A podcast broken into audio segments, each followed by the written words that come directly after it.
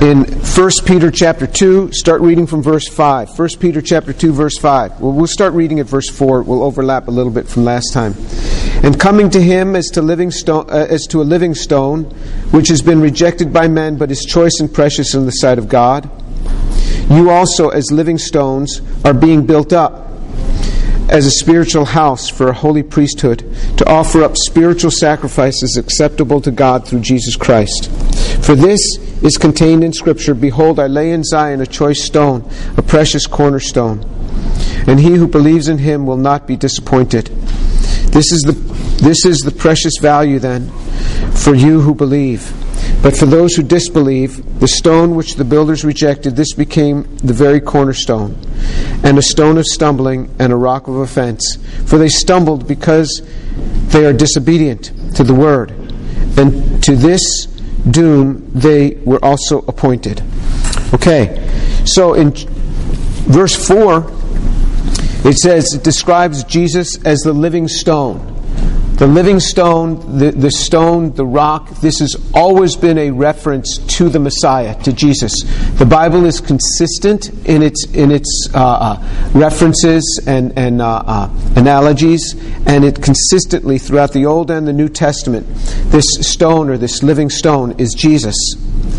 And he has been rejected by men, and he's choice and precious in the sight of God, as we covered last time. Verse 5, and you also as living stones. So he calls Jesus a living stone, and then he calls us as living stones. It's really interesting that he allows us to be associated with Jesus. This is very kind of him, that he allows us to be associated with Jesus. He calls Jesus a living stone, and he says, and you also as living stones, plural. That means the people in the body of Christ. He calls us as living stones. And this identity with him. He identifies with us, and then he allows us to identify with him. Because in Hebrews chapter 2, verse 14, it says this. Hebrews 2:14 says this. Therefore, since children share in flesh and blood, he himself likewise also partook of the same, that through death he might render powerless him who had the power of death, that is, the devil. Why did Jesus come with flesh and blood? Because it says his children were in flesh and blood. He identified with us. This is very kind of him. It always reminds me of when a parent will shave their head in solidarity with their child who's undergoing cancer treatment. The child loses the hair. The father and often the mother will also shave their own head in solidarity with this child to say, look, you're not alone. Jesus, in solidarity with us, takes on human flesh. That was very kind of him. And then what he does is he allows us now to be called living stones along with him. And he says, you are being built up as a spiritual house. You are being built up. Some translations say that you are built as a spiritual house. This idea of being built up is actually quite a warming idea, meaning that I'm not done being built yet. I heard a message when I was an undergraduate in college. There was an Indian man coming through, and he talked, and this really was nailed home to me, because I lived in a house that was owned by the pastor. He had 3 homes, and where there was Christian discipleship going on. And I lived in a house with 9 other Christian guys, and we didn't always agree all the time. I don't know if that ever happens anymore, but it certainly did at the time. We didn't always agree, and people being who they are. I mean, there were differences and everything. And he talked about this being built up, and how shoulders rub together. And it's interesting that when you get a new mechanical system, or it used to be before there was laser cutting, with new mechanical systems, it would always be a little bit noisy when you would start running the thing. And then the noise would start to subside as the rough edges, the high points would get sheared off, and the gears started fitting together much better. Now you don't get that as much. Like when I was a kid, if a car got 100,000 miles, you feel like if a car got 100,000 miles, you feel like you've gotten a lot out of that car. Now, if a car doesn't get well over 100,000 miles, 200,000 miles, you feel like you didn't get your money's worth. And a lot of this is because of the laser cutting that occurs and the tolerances that are much finer on the mechanical parts. And everything is cut with much higher tolerances. But in any case, there's this rubbing together. There's this friction that occurs. And I remember that the discipleship, one of the discipleship pastors teaching us in the house, he used to tell us as guys, as we disagree and we work through things, he said, this is going to be the best thing for you in your marriage, because there's going to be many things that you're not going to agree with your spouse. And you learn how to work through these issues. And that's very much the case. If you do not learn how to work through issues in marriage, you have a very difficult marriage. And you can do it. You can do it through counseling, you can do it with prayer together, being able to talk together, but learning to deal with issues. And you learn how to understand each other. You learn what the person likes and what they dislike, and you can learn to work with them. I mean, Shireen knows when I just don't want to talk. And so she doesn't just start beating on me with talking. When I just, I'm reading something, and if she has to interrupt me, she says, I'm sorry to interrupt me, because she knows that I'm not like her where I can do 12 things at once. I just can't. And you'll find that most men can't. I focus in on something, and when I get interrupted, it's like, yes. I'm trying to be patient, but I'm resenting it. And because I know, for me, I can't just jump right back into it. I was just trying to figure this thing out. And then you get interrupted. So she knows she doesn't want to bother me. But for her, I can walk up to her at any time. And she can do more than one thing at a time. You learn to understand each other. You get built up as a spiritual house. You get built up as a body of Christ together. And sometimes somebody says something that you disagree with. What are you going to do? Are you going to now divorce your spouse because you didn't agree with them? I mean, what are you going to do? I've had people in this class. I'm trying my best to teach the Word of God. And there was this guy, he had been with us a long years, and we worked with him through struggles and all sorts of stuff that he went through. And he got through it, and he got much better, and I helped to set him up for a job, and many things. And so I'm teaching out of the book of Genesis. So you can go online and you can see where I taught out of the book of Genesis. And Genesis is not an easy book to teach out of. Many people will say that they will never teach out of the book of Genesis or the book of Revelation. Genesis is a difficult book, especially when you get into the creation account, because everybody's got sort of a different view. So I tried to describe two different opposing views, and I took no position myself. Well, what he did not like the way that I took two opposing positions. He was one position and not the other. And based on that, he left. And so Shireen and I, he was gone for a while, and we asked him. He says, well, I started going to another church. It just, it confused a lot of the students the way he was teaching Genesis. Okay, so I'm teaching out of half a chapter or one chapter in the book of Genesis. And on that basis, the relationship is gone. He has to leave and go somewhere else. After years of working with the guy. You see what I'm talking about? You will be in a church and the pastor is going to say some things that you don't necessarily agree with. So now are you going to get up and go away? This was not a major theological point, like I'm denying the resurrection of Jesus. I mean, that's the bedrock of our faith, that Jesus is risen from the dead. This is over something on the creation account that's very hard to interpret this, and you have two different views. But on that basis, he got so flustered that he left. If you leave on things like that, it's going to be hard for you to maintain yourself in a marriage. What happens when your children start disagreeing with you? Well, when they're very young, you dominate and you win. But when they get to be teenagers, they will find the pressure points just to get a rise out of you and apply those. And then there's going to come a day. Then there is going to come a day when they're going to be on their own, and you have to release them. And one guy was just asking me, he says, does your daughter do such and such? I said, no. And he said, why not? I said, because she's 38. She's her own woman now. She's 38. She decides what she does in her life. I don't dominate in this anymore. So we are being built together. This is a spiritual house. This is a body of Christ. People say, I don't agree with you on this. And I'm like, there's so much that I say, that I even teach myself, that I don't agree with when I'm walking out of here. I'm like, do I really believe that? Just teach. And things evolve over time in the sense that you will teach something and a few years later you'll have kind of a different view about it. This happens in the body of Christ. You don't just up and leave because somebody says one little word. He says you are being built together as a spiritual house, as a holy priesthood, to offer up spiritual sacrifices acceptable to God through Jesus Christ.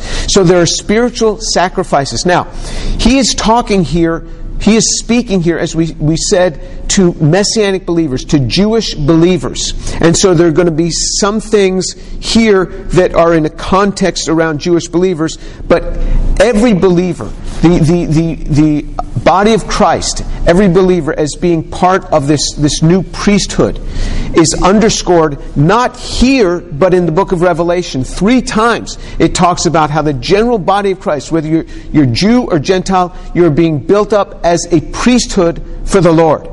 So, with that, let's see what are some of the things that we're supposed to do. Because he says to offer up spiritual sacrifices acceptable to God through Jesus Christ. So anything that we do to make it acceptable to God, it comes through Jesus Christ. This is why we forever shall be thankful to Jesus.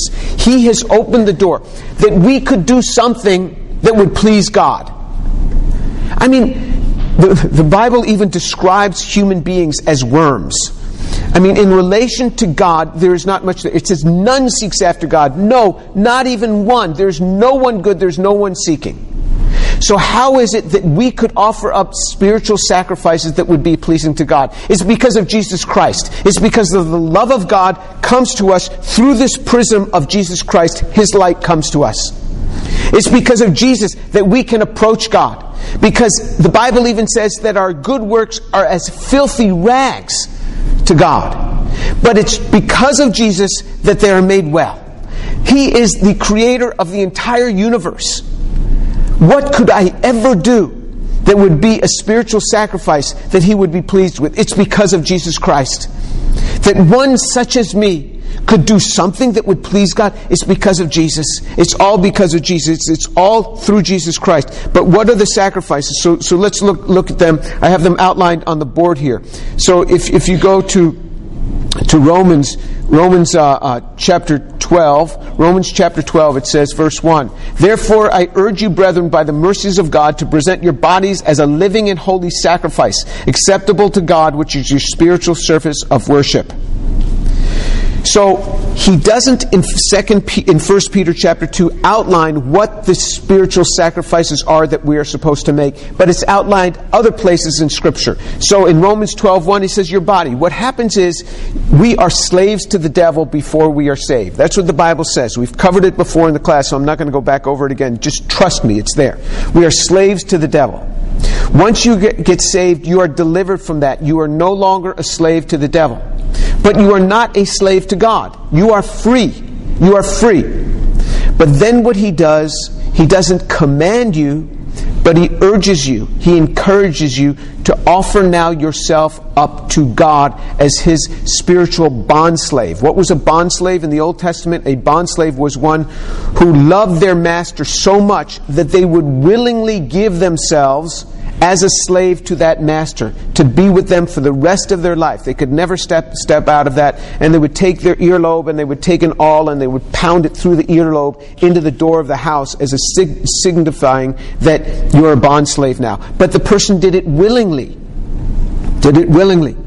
Paul here is speaking to them in Romans 12:1. He says, therefore, I urge you, not commanding, I urge you, by the mercies of God, to present your bodies a living and holy sacrifice acceptable to God, which is your spiritual service of worship. I urge you now to commit your life to the Lord. You are now free because of what Jesus has done. I urge you to come under his submission. I urge you. He doesn't force us. He says, I urge you, because it's going to be very good for your life. I did this with my kids all the time, that I'd encourage them to do certain things in life. Because I said, I know if you do this, it will go well for you. You know, I could have said, go out, lie all you want, cheat all you want. No, but all of us know that doesn't work. I urge you to walk in honesty and in uprightness all the days of your life, because then it will go well for you. I urge you to do this. So that's what he's doing. He's urging us to do that. And so the first thing is the body. Let's look at Hebrews chapter 13, verse 15. Hebrews 13:15. Through him then, let us continually offer up a sacrifice of praise to God. That is the fruit of the lips that gives thanks to his name. Why is it that when you go to a church service, they're singing all these songs? Because the Bible says this is a sacrifice to God. We don't come offering up animals anymore. We don't do that anymore. Our praise to God is a spiritual sacrifice. Offering of our body to God in service to him is a sacrifice. Our praise to God. The praise isn't just in singing. I urge you to spend time just alone with God and just telling him what you, just praising him for who he is, for what he's done in your life, for the wonderful things. Just giving thanks to him all the time. This is praise. This is the sacrifice that we are called to give and to do. And then if you look at the next one, is in Hebrews 13, verse 16. And do not neglect doing good and sharing, for with such sacrifices God is pleased. Good works... Doing good is a spiritual sacrifice. You do good work, this is a spiritual sacrifice to God. And I encourage you to do this. When you are doing a good work for someone, a good deed to someone, to look at it as if you were doing this for the Lord. And the reason is because you will do good deeds for people, and a lot of times they won't appreciate it. And you'd be like, I'm taking my time and helping that person, they don't even appreciate it. That's what happens. But if you have done it for the Lord appreciates it. If you just serve people, you will get wiped out. It'll wipe you out. But if you serve people by serving the Lord, then you have strength. Then you will have strength for the long term in serving for years and decades to come. I have seen young people come into this class and they'll just immediately start serving and picking up chairs and doing everything, and after 2 weeks they're gone. They stop doing anything.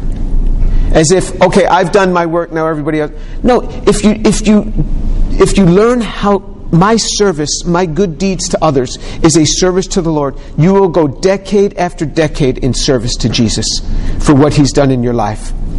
He says you do good and sharing, the giving of gifts, this whole idea of material possessions. So for example, in Philippians 4:18, it says this, Philippians 4:18, but I have received everything in full and have an abundance and am amply supplied, having received from Epaphroditus what you have sent, a fragrant aroma, an acceptable sacrifice, well-pleasing to God. He says that donation that you sent on my behalf for me, that donation was a sacrifice to the Lord. Material possessions are a sacrifice to the Lord.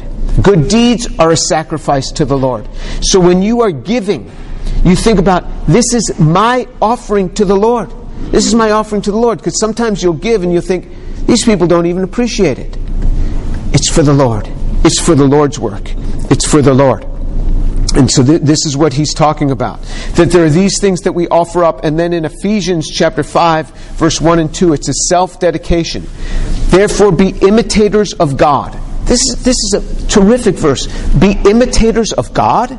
Yes, we are to imitate God. That's why God came to earth in the person of Jesus Christ to show us what it was, what we should be doing to live for Jesus, to live like God. We are to be like Jesus. Paul even said, imitate me as I imitate Christ. He said, you can look at me. As I imitate Christ, you can imitate me, Paul says.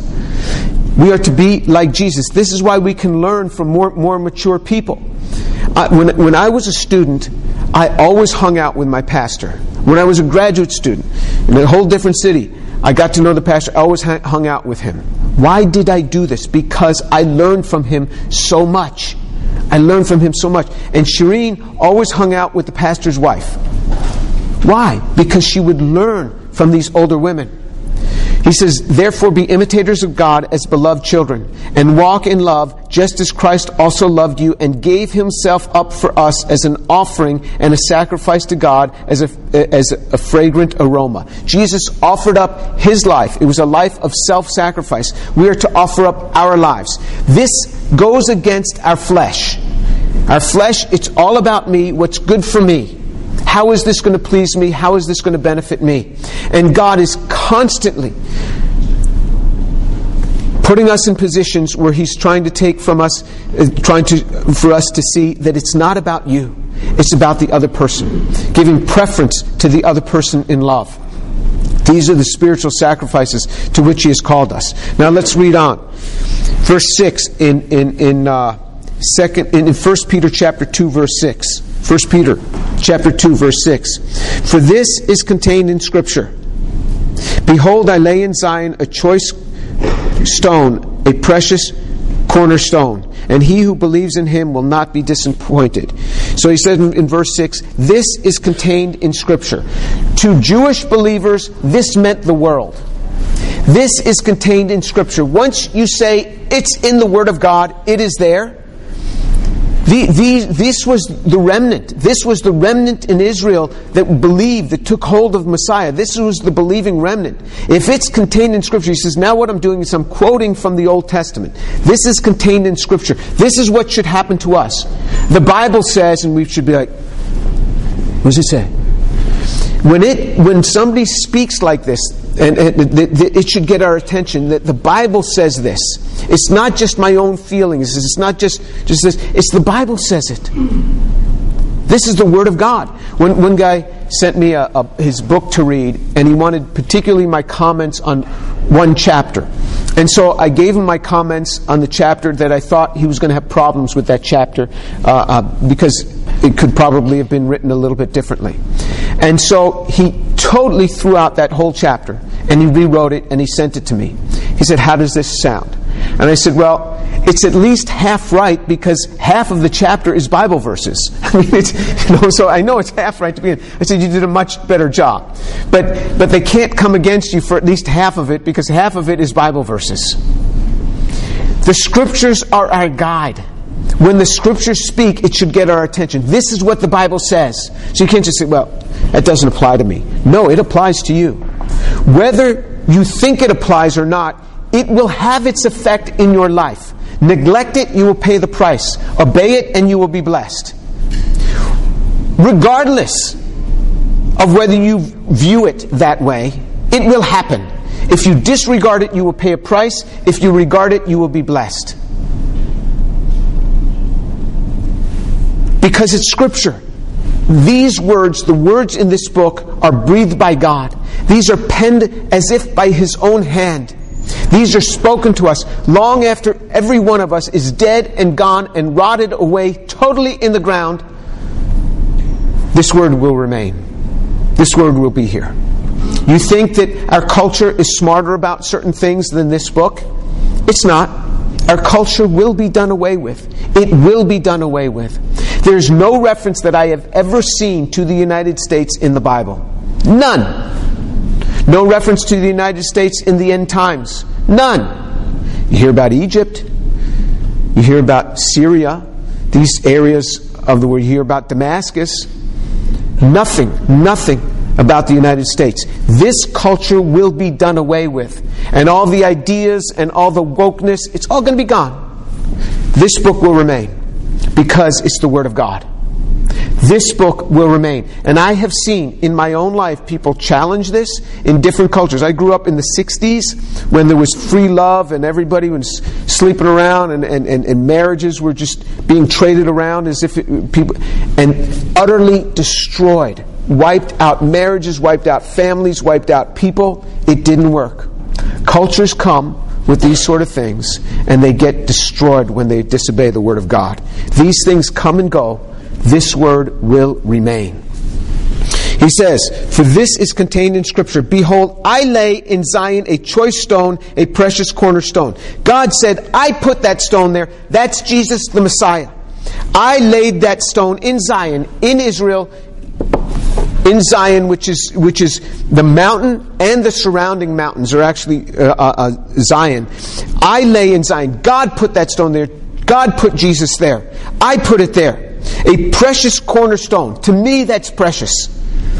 He says, then he says, "And he who believes in him will not be disappointed. He who believes in him will not be put to shame. He who believes in him will not have to run. He who believes in him will not be disappointed." I mean, I take hold of this as I'm preparing for this class. I read this verse, it says, and he who believes in him will not be disappointed. That in the end, I am going to win. In the end, maybe there's something that happens, but in the end, in any life of the believer, because the believer is always going to win, because even when we die, we're going to go to be with him. So he says, "Behold, I lay in Zion a choice stone, a precious cornerstone, and he who believes in him will not be disappointed. This precious value, then, is for you who believe. But for those who disbelieve, the stone which the builders rejected, this became the very cornerstone." Okay, so he says, this precious value, then, is for you who believe. It's for you who believe. You who believe, it's for you. But he says, it's for you who believe, but for you who disbelieve, it's the stone which the builders rejected. This became the very cornerstone. Now, how can that be? The builders rejected the stone. The builders rejected it. How did it get to be the cornerstone? If the builders said, "No, we don't want this," they're certainly not going to make it the cornerstone. How can this be? It's because God rules. God's in charge of everything. You didn't want the cornerstone, God just pushed it right back in. You push it out, boom, He pushed it right back in. God is in control. You think that you run the world? You don't. I don't run the world. You don't run the world. God does. The builders rejected the cornerstone, God pushed it right back in. God put that stone there, and that stone is staying there. Jesus is the one, and He is there, and He is going to rule, and He will be there forever. Because God rules this earth. They don't. Their disbelief did not hamper God's plan. Their disbelief destroyed their own lives, but didn't hamper God's plan. We have to believe. This is why I urge you to take hold of this and believe the Word of God. Believe it. So if we look in Hebrews chapter 4, Hebrews chapter 4, verse 1. "Therefore, let us fear, if while a promise remains of entering His rest, any one of you may seem to have come short of it. For indeed, we have had good news preached to us, just as they also. But the word they heard did not profit them, because it was not united by faith in those who heard." When we hear the Word of God and it's not united by faith, it does not profit us. It does not profit us. There's no profit in that. No profit without that in the Word of God. Turn to John, the Gospel according to John. John chapter 3, the last verse in John chapter 3. John chapter 3, verse 36. "He who believes in the Son has eternal life. But he who does not obey the Son will not see life, but the wrath of God abides on him." There's many Bible translations translate this, put it this way: "He who does not believe the Son will not see life, but the wrath of God abides on him." So for example, the King James puts it this way: "He who believes in the Son has eternal life, but he who disbelieves will not see life, but the wrath of God abides on him." So whether you translate it as believe or obey, you say, well, what's the problem here? Look, if you knew something about languages, you'd know that it's not always that easy to do a direct translation. You have three different translating groups, and there are, some words are going to be a little bit different, but the context is certainly the same. He who believes in the Son has eternal life, but he who does not believe, or who does not obey, will not see life, but the wrath of God abides on him. So if you have in your mind that God would never allow anyone to go to hell because he's all-loving, what do you do with a text like this? I'm just wondering, what do you do? If that's your view, what do you do with a text like this? You know what I think? I think if I disagree with God, one of us is right, and it's not me. All right? He's right, I'm wrong. This is what the scriptures say.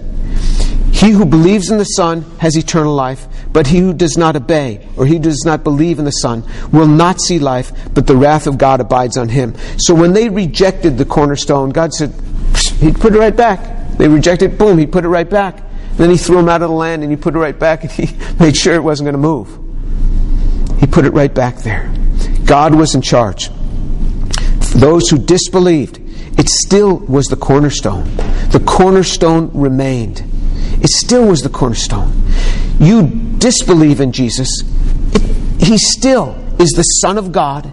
He still has come and died on the cross for sins.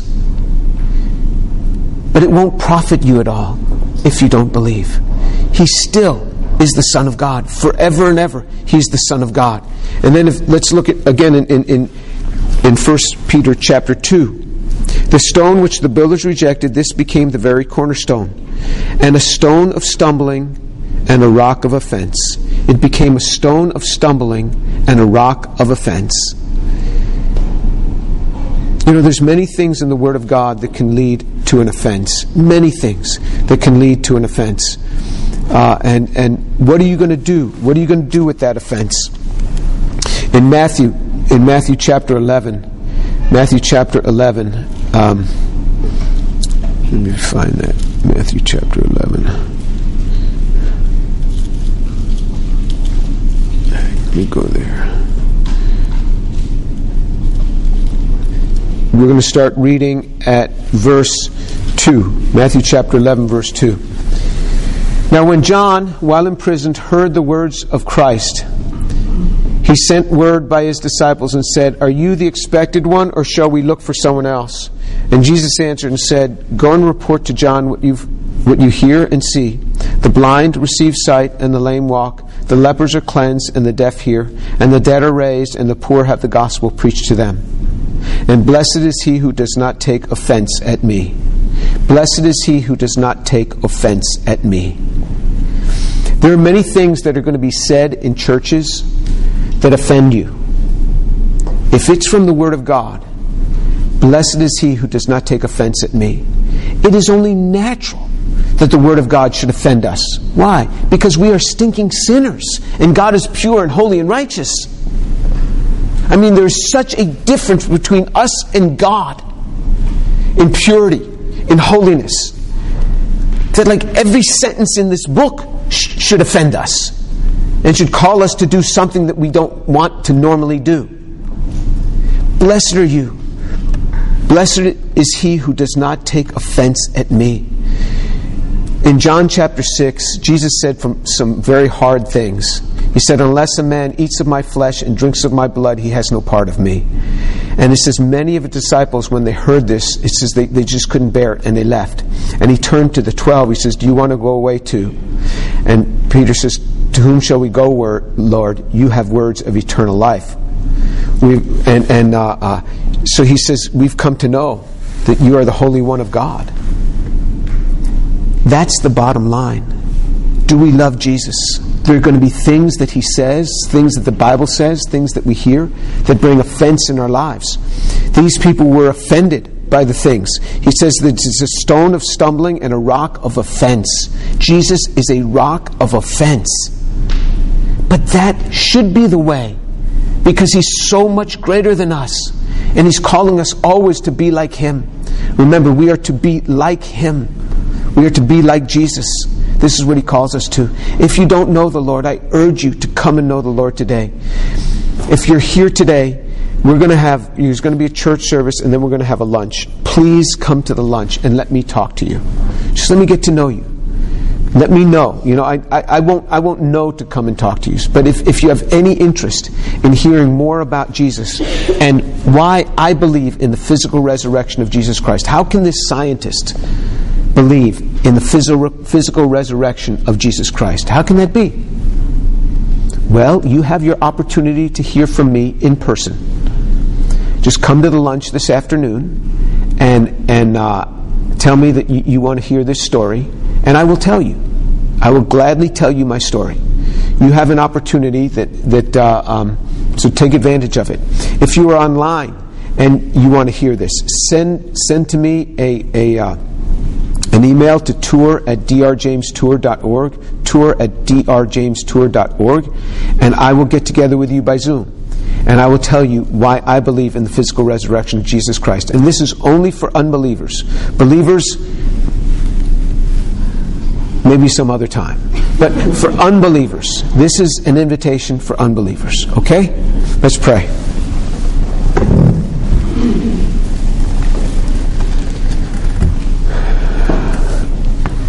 Lord Jesus, thank you. My Father, I thank you. And I pray, Lord, for the unbelievers, that you would save a soul today. Save souls today, O Lord, I pray. Lord, I thank you for what you have done on our behalf, that it's through you that we can approach God, through you that we can approach the Father. Thank you, Father, that you kept pushing that cornerstone right back, that people reject him, but he remains. Thank you, Lord, that cornerstone remains. Lord, I pray for the believers here, that they would remember something from this message. When there's friction in a marriage or friction in relationships, or they hear things in a church that upset them, Father, I pray that you would build in them strength and resilience. Father, I pray that they never become offended with Jesus to the point of leaving him. Lord, I pray that you build them up in life. The grace of God be upon them, upon their relationships, upon their future marriages. Lord, I commit them to you for the glory of Jesus.